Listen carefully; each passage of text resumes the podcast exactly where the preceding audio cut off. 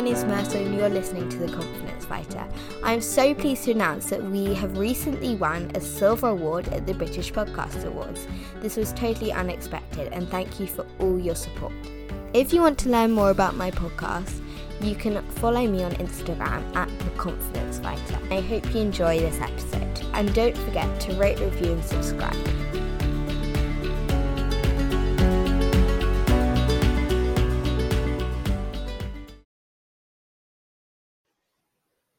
Hello, and today I'm delighted to welcome Amy Owen as our special guest on The Confidence Fighter. Amy, can you tell us a bit about yourself and your story? Yes, thank you so much for having me. I'm really grateful to be here. So, um, as you mentioned, my name is Amy Owen, and I um, a little bit of an unusual background. My parents were missionaries in Africa, so I was born and raised in Kenya. And then I spent some time studying in the US, working worked in Africa for a little while, and then I've been in Europe working for the last 12 years. And I recently stopped working, but before that, um, my career has been one in which I helped raise money for charity, and I've also been doing more recently some governance and risk work for global charities. When did you find out about the cancer and how? So, when um, I was actually traveling on a trip to the US for work, it was June of 2017, and I um, was in bed and I felt a lump in my breast.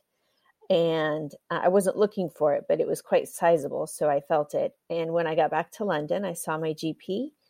And then she referred me right away to um, uh, um, get a, mam- a, mammogram and get some tests run. And I did that. And um, within about two weeks, tests sometimes can take a while, but within about two weeks, they were able to confirm that I had stage 3C breast cancer in my left breast, um, which came obviously as quite a shock. I think I'd had a cyst before once many years ago, felt similar, and it turned out just to be a cyst. So that's what I thought was going to happen when I, I actually went in over my lunch break to get the res- the results, and um, was a bit surprised when I walked out and found out I had cancer.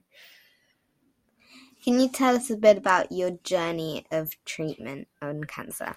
Yes. So when um, a, when you're diagnosed with stage three cancer, it usually means that the, the primary tumor itself has traveled somewhere else in your body, usually in your lymphatic system.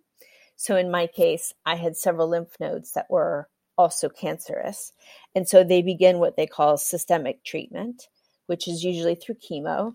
And so I did six months of chemotherapy, which targets your whole system. And the hope is that, you know, there may be stray cancer cells that have floated around your body and it's supposed to zap all of those. And then um, I did a month of radiotherapy, which is what they call the cleanup job. It's supposed to again any any any one-off cells that are left supposed to be killed by the radiotherapy. And then I did a very large nine-hour surgery in which they um, did a mastectomy. They removed my breast and then they rebuilt me a new breast out of my stomach. It was kind of cool. Where does that leave you now?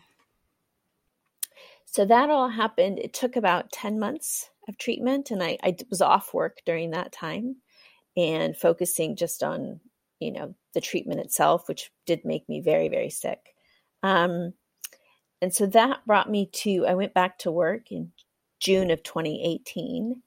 And because I had a very uh, unusual and aggressive type of cancer, they put me on a clinical trial with these special drugs that were supposed to, well, we were trying to, def- to find out, is what you do with the trial, if it would help stop the cancer from returning, um, which, which they thought was likely because of how advanced my cancer was. So I did two years of those pills, and they are a type of chemotherapy. Um, and I came to the end of the trial and I stopped them. Um, so that would have been in 2020, April of 2020. And then in June of 2020, so two months, about two months later, um, I discovered that my cancer had come back. So I had very little time between my original diagnosis, all of my treatment, and then the, the, the, return of the cancer. Whereas for a lot of people, sometimes it could take a few years, um, any you know before it comes back. Whereas mine came back really fast.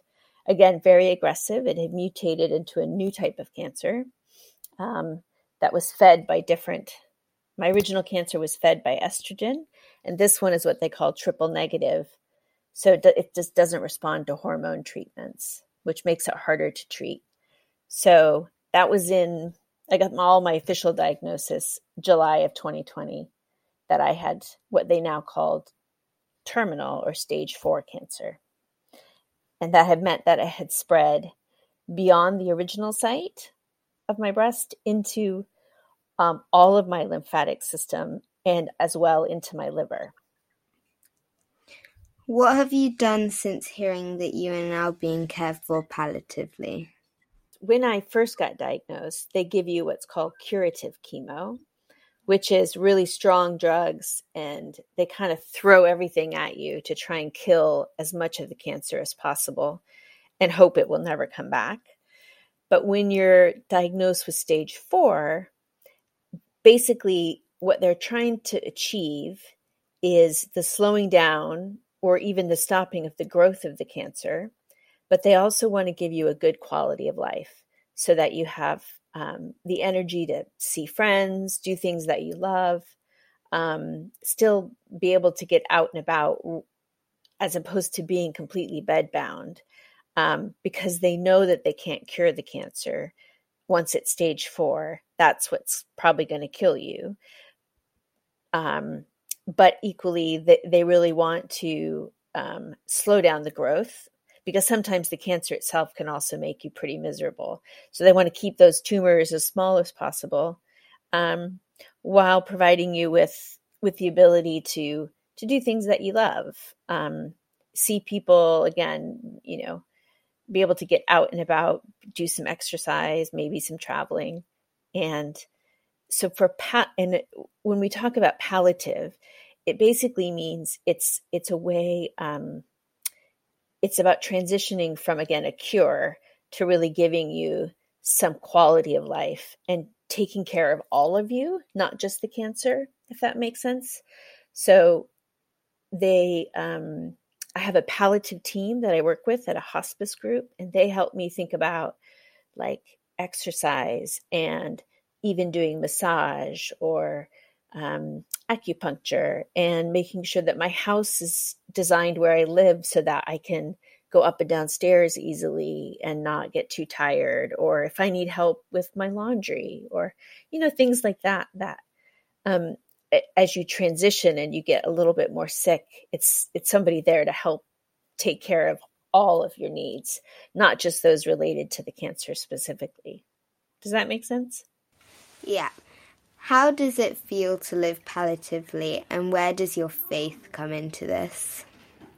Well, it is a challenge. Um, I, when I was, um, I had a little bit of a compl- complicated story when the summer, July of 2020, when I found out that I had stage four.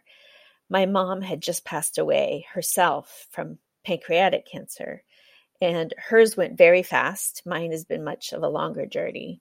So it was it was quite painful because i knew what was going to happen for me because i saw it happen for her. And it was both a great education because i could see I, I, can prepare myself but it was also um, hard because you know what's coming and there's there's a lot of pain that can be involved i think at the end when you have cancer. Um, but um, it also did kind of help prepare me for where I am now. Um, eh, remind sorry, remind me again of the question. I don't know if I'm answering it right. How does it feel to live palliatively, and where does your faith come into this? So, it's um, it's it's a very weird thing. I think as humans, we all are born and you live a life and then you die. We we know this in our heads, but I think when you're young, um, and I would still consider myself young, um, it's hard to picture yourself dying. So the the thought that I'm, you know, I'm stage four and I'm approaching death, and when they gave me my diagnosis, they said I probably had about 18 months to live. It's a very weird thought to go like and some days I feel really good. I feel fine. I'm exercising and I'm walking by the river, and I suddenly realize I, I might not live for another year, or this might be my last um, autumn or my last Christmas. And it's um, it's it's a very weird thing to think about. It's sort of, and then there are times when I find it surprising because I think oh, I had a good day or I've had a good week or or you get you know you get into a routine and you forget to think that you're dying. Um, and it's also, of course, as humans, I think it's something we don't like to dwell on. We you know we like to think about other things. Um, so it's a weird place to be. But what I've found really great about it is that it makes all of my decisions really easy. Um, so I think do I want to do that? Is it worth it? Knowing that this is my last Christmas or my last whatever. Like, do I want to spend time with this person or that person? And do I want to eat that cookie and that big piece of cake? Which usually is yes. Or, you know, do I want to go on this trip? Or, um, you know, all of those things are really, it's very clarifying for you. Um, and I have I have this amazing faith. I'm a Christian and um, have been since I was a little girl, and I have found great deep comfort in my faith in the light of knowing that I'm going to pass away sooner than I would have expected. Um, there's also some anticipation I'll get to see my mom sooner. I believe so. I do believe in heaven, and I believe that there is a um, another space and a place for us to exist spiritually that's beyond this life that I think has been very profound for me in in a, in bringing me both comfort um, in a day to day sense, but also comfort in the midst of what I know is going to be probably a painful passing. I'm sure people are always offering to help. What are the right things to say and do? Well, that's such a good question. Um, and what I have discovered, and I'm on lots of Facebook groups and I belong to some other cancer groups, is it's different for everybody. And what some people find comforting, some people find not comforting. Um, and so it's kind of hard to say, but I will say this that um, showing up is really important. Like, um, if you're thinking of somebody, like, let them know, send them a text, drop by with flowers, offer to help. Like, I think practical things are really nice. Like, even if it's as simple as offering to fill someone's car with petrol or get groceries or offer to come over and change somebody's sheets. It sounds all very boring, but the less energy you have each day, those things become really important. Um, I've had so many friends who've sent me cards and flowers. To me, I love flowers are are really special to me, so I love getting flowers. Um, lots of people send cards, which have been again really encouraging.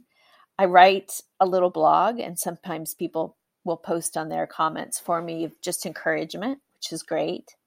Lots of people say they're praying for me. I think I can't imagine how many, but I sort of visualize this big net of, of prayer underneath me that keeps me uplifted, which I think is really encouraging. I think things that are unhelpful are when people tell you their stories, like, oh, yes, my grandmother died of cancer, or, um, or they try and compare um, their own maybe situations to yours, which which I think is very unfair because everybody's even everyone's cancer journeys are different. But having cancer is not like having a cold. And sometimes people think it is. Um, that's very different. Um, and I think I think when people, what I find most difficult is when you talk about it and people shut down and they they it's like you bring it up and then they just stop talking and they look away and they feel very awkward and I find that most difficult because I think I've been vulnerable and honest to tell you that I'm sick and I what I want from you is to hear what I'm saying and to ask me about my situation and engage with me. So that those are a few things I would say.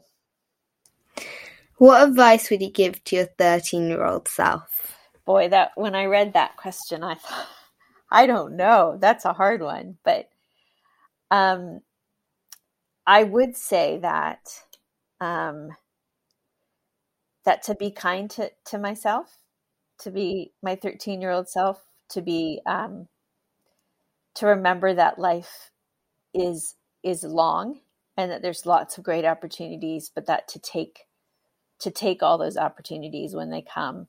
Um, I've looked back on my life and I have very few regrets. I've I've lived lots of different places and I have so many different kinds of friends, and I'm so grateful for all those experiences. So I would continue to say to myself at 13, believe in who you are.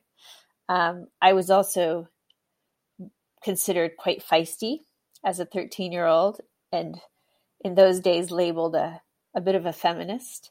And I would say to myself, go for it. You are all those things, and those things are great things. Um, and I will say that I think that that my feistiness, as that word might be, I know I've seen it on your sweatshirts, which I love, is that's what gives me a lot of my strength right now to to persevere and to to have made it this far. So hold on to those attributes. They're so important and they'll take you so far in life. When you feel scared, what do you do and how have your friends supported you? Ooh, it's a good one. So, um, a lot of times, what I feel so grateful for is that my friends allow me to tell them that I'm scared. Um, and I and I don't feel like I have to pretend that I'm okay or pretend that this isn't happening or that it's not going to be painful. And that is a wonderful gift you can offer someone as a friend is just to say, it's okay just as you are. Um, I think it's been it's been very hard for me because I lost my mom and I think no matter how old you are, when you're sick, you just always want your mom. And so for me, some of my scary times have been when I wished my mom was here to help me.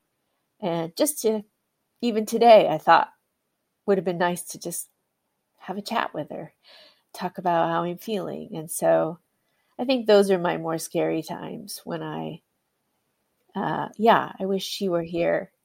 I miss her. Um, but I find, you know, there are friends who were listening, and I have other maternal figures in my life. Um, and I think it's really important. What's most valuable is to be able to just say, I am scared and I am afraid. And of course, my faith also offers me a lot of comfort in that.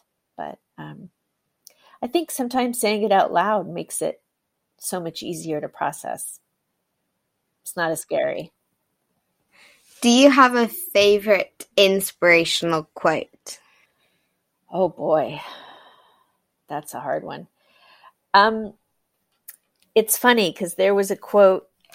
It's from Winston Churchill, and I don't have it right here, but I can find it. And I, I think it's as simple as keep going. um, I I have to find out if that's if it if I can attribute that to him, but I think it was during the war and but that's that's also what I find even in my faith, just that, you know, there are days when you don't want to get out of bed or and that's okay, days you can stay in bed, but um perseverance just is so important and just being able to just dig deep, find strength in your friends and um, in whatever might motivate you in that day and just just keep going. And one of my favorite scriptures in the bible talks about um, it it says you know the lord says you need only stand. I will fight for you and i will protect you and i will uphold you. And um, so probably in terms of my favorite quote it would be the encouragement from scripture that god is on my side and he fights for me what is the legacy you want to leave behind? Oh, that's the hardest question. It's such a great one. Um, so I would say that um, for many years it has been um, a hope and an intention of mine that when I passed away, that people would say two things about me. Um, one is that I was a woman of character and two that i was a really good friend and that i loved deeply.